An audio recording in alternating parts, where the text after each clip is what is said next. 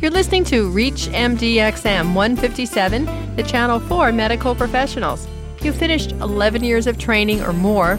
You may think of yourself as prominent in your community, but are you as a physician really the leader that you could be? Welcome to the Clinicians Roundtable. I'm Dr. Shira Johnson, your host, and with me today is Dr. James Reinertsen. Dr. Reinertsen heads the Reinertsen Group, a healthcare consulting firm based in Wyoming.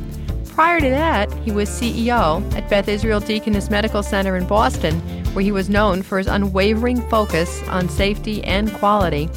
He is also a senior faculty member at the Institute for Healthcare Improvement, where he teaches leadership skills and promotes the engagement of hospital boards in patient safety efforts. Today, we're discussing the role of the physician as a leader in the medical community at large. And we're privileged to have you here with us today, Jim. Thank you for being here. Uh, thank you very much, Shira. So, to begin, tell us a little bit about IHI, the Institute for Healthcare Improvement. What is it, and why is there such a need for this organization? Uh, IHI is a, uh, a, relatively small institution, only about 85 or 90 employees, and a faculty of about four or 500. Uh, that includes me. That really works worldwide to improve quality and safety of healthcare. They do that by uh, bringing together two forms of science: the science of you know, evidence-based medicine practice and the science of improvement. What we know about improving systems and processes of work to make things more reliable, make it less likely that we'll make a mistake, that we'll uh, uh, have to redo an effort that we've already done because it you know just didn't turn out right. The kinds of things that, well, quite frankly, drive doctors crazy in their practices when things go wrong and they have to kind of do a bunch of rework or otherwise get frustrated with the, the things that just uh, get messed up in their daily work. Are doctors good leaders or do they just think they are? How do they interact in, in a hospital setting or with the administration of a hospital? Are they their own little world or do they reach out and try to change things? Well, doctors are the natural professional leader because of the sort of the professional hierarchies that have been established historically.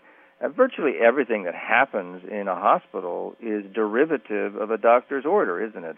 Patients don't get care of a certain kind uh, or the policies of the hospital with respect to uh, medical pra- healthcare practices are are all basically either approved individually by doctors when they write their orders or by you know the medical staff in its sort of more formal sense.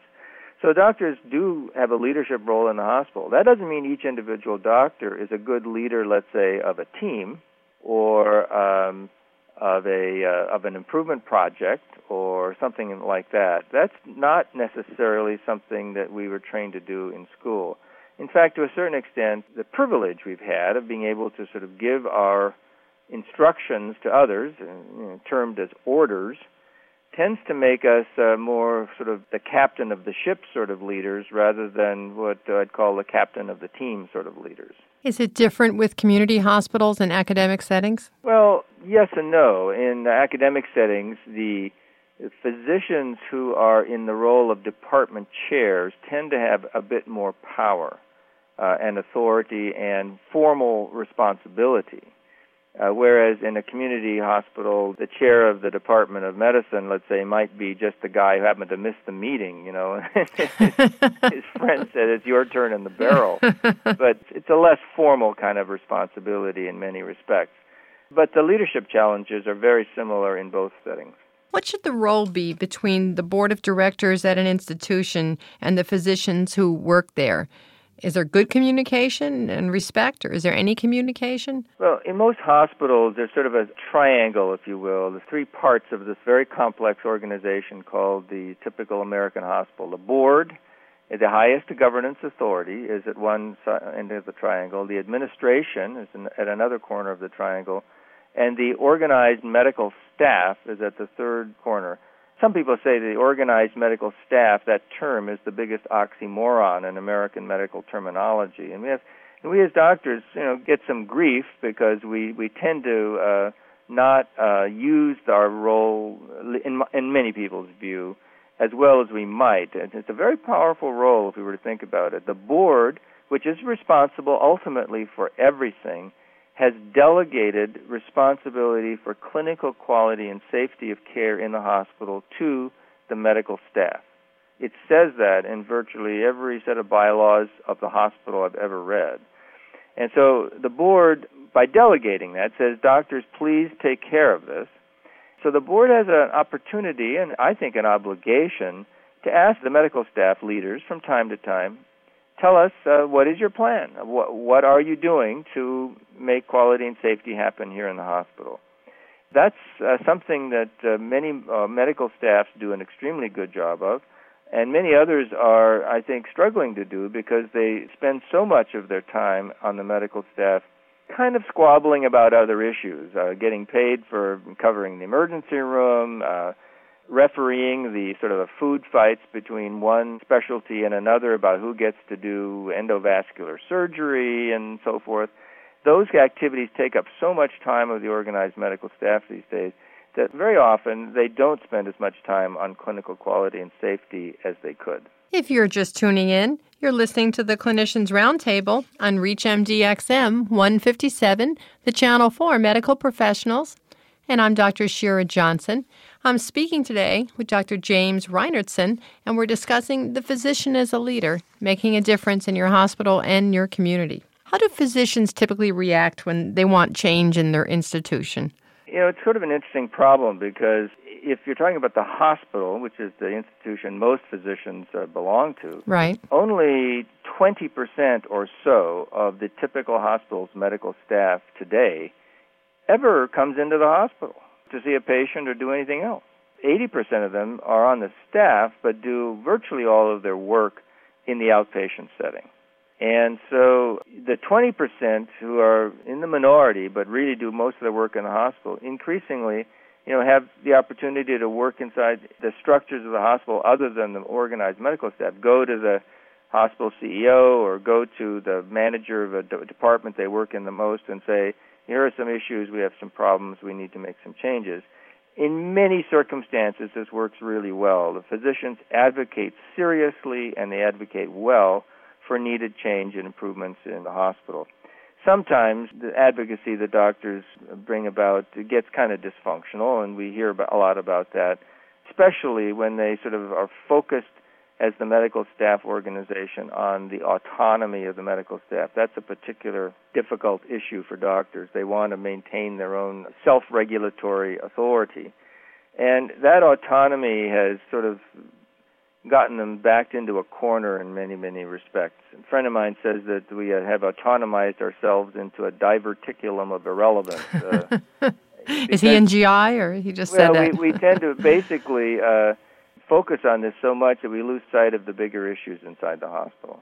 So physicians typically then you think they complain too much? They don't take ownership of the problems and step up and do something about it. I think a lot of us complain. Well, uh, you know, I I think if you were to walk through a typical doctor's lounge where there aren't that many doctors anymore in the hospital because you know, as I said 80% of the members of the staff are really out there in the community all the time. And the advent of hospitalists to do the in-house work. Right doctors do have a reputation for doing a lot of complaining, a lot of whining, and um, you know life didn't turn out the way many of them thought it was going to. There's good surveys have, have shown that many physicians are disappointed with the way life turned out in their practices. I think uh, we should maybe pause for a moment to take the advice that Atul Gawande has at the very end of his wonderful recent book, Better. Uh, Atul is a surgeon at the Peter Bent Brigham in Boston and a wonderful writer. And uh, he basically uh, has five things that he suggests we do if we want to remain fresh and not get discouraged. The second on his list of five things, interestingly enough, is don't complain. Think about it. If you've been in a gripe session with your fellow doctors, has it made anything better?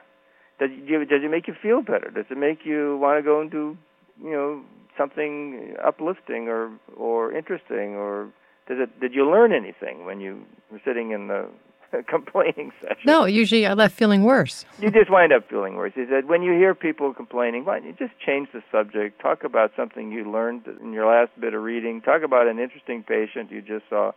Do something, but see if you can't change the conversation.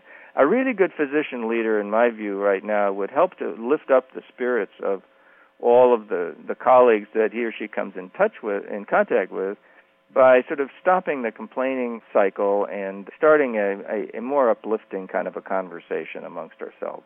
Do physicians, if they don't demonstrate leadership skills, do you think it contributes significantly to their burnout for reasons like you've already described and he's described in his book? If you don't take charge and do something about a problem, things kind of seem hopeless, correct? I think that's right. That's actually there are two parts to it. We shouldn't be uh, completely. Uh, I, I shouldn't beat up on ourselves too hard here. I mean, but it, it, what I was really trying to say is that you can't lead others until you can lead yourself.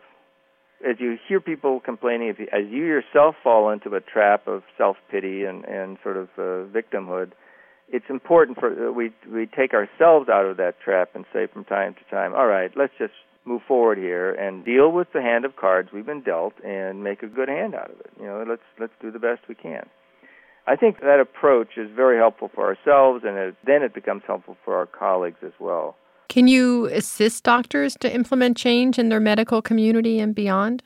Uh, yes, I mean one of the things that uh, when when doctors do lift their sights and say, "Let's make things better around here," what they really then need are skills knowledge about how to make things better uh, in a way that the improvements are really solid, that they stick, that they last, and that they really make a difference. And that's really the toolkit that uh, the improvement science, reliability science, and so forth has given us. We've learned these, we, we can learn these skills.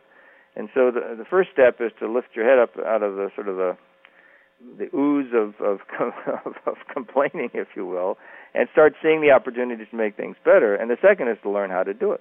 And there are lots of ways to learn it. One of the best places doctors can go to learn about how to improve clinical care is the program, for example, that uh, Brent James, Dr. Brent James runs at uh, in Salt Lake City at uh, Intermountain Healthcare. It's about a six-month program. You go for a week a month for six months and if you come out the end of that program having participated fully, you will know skills that you can use for a lifetime to really improve things around you.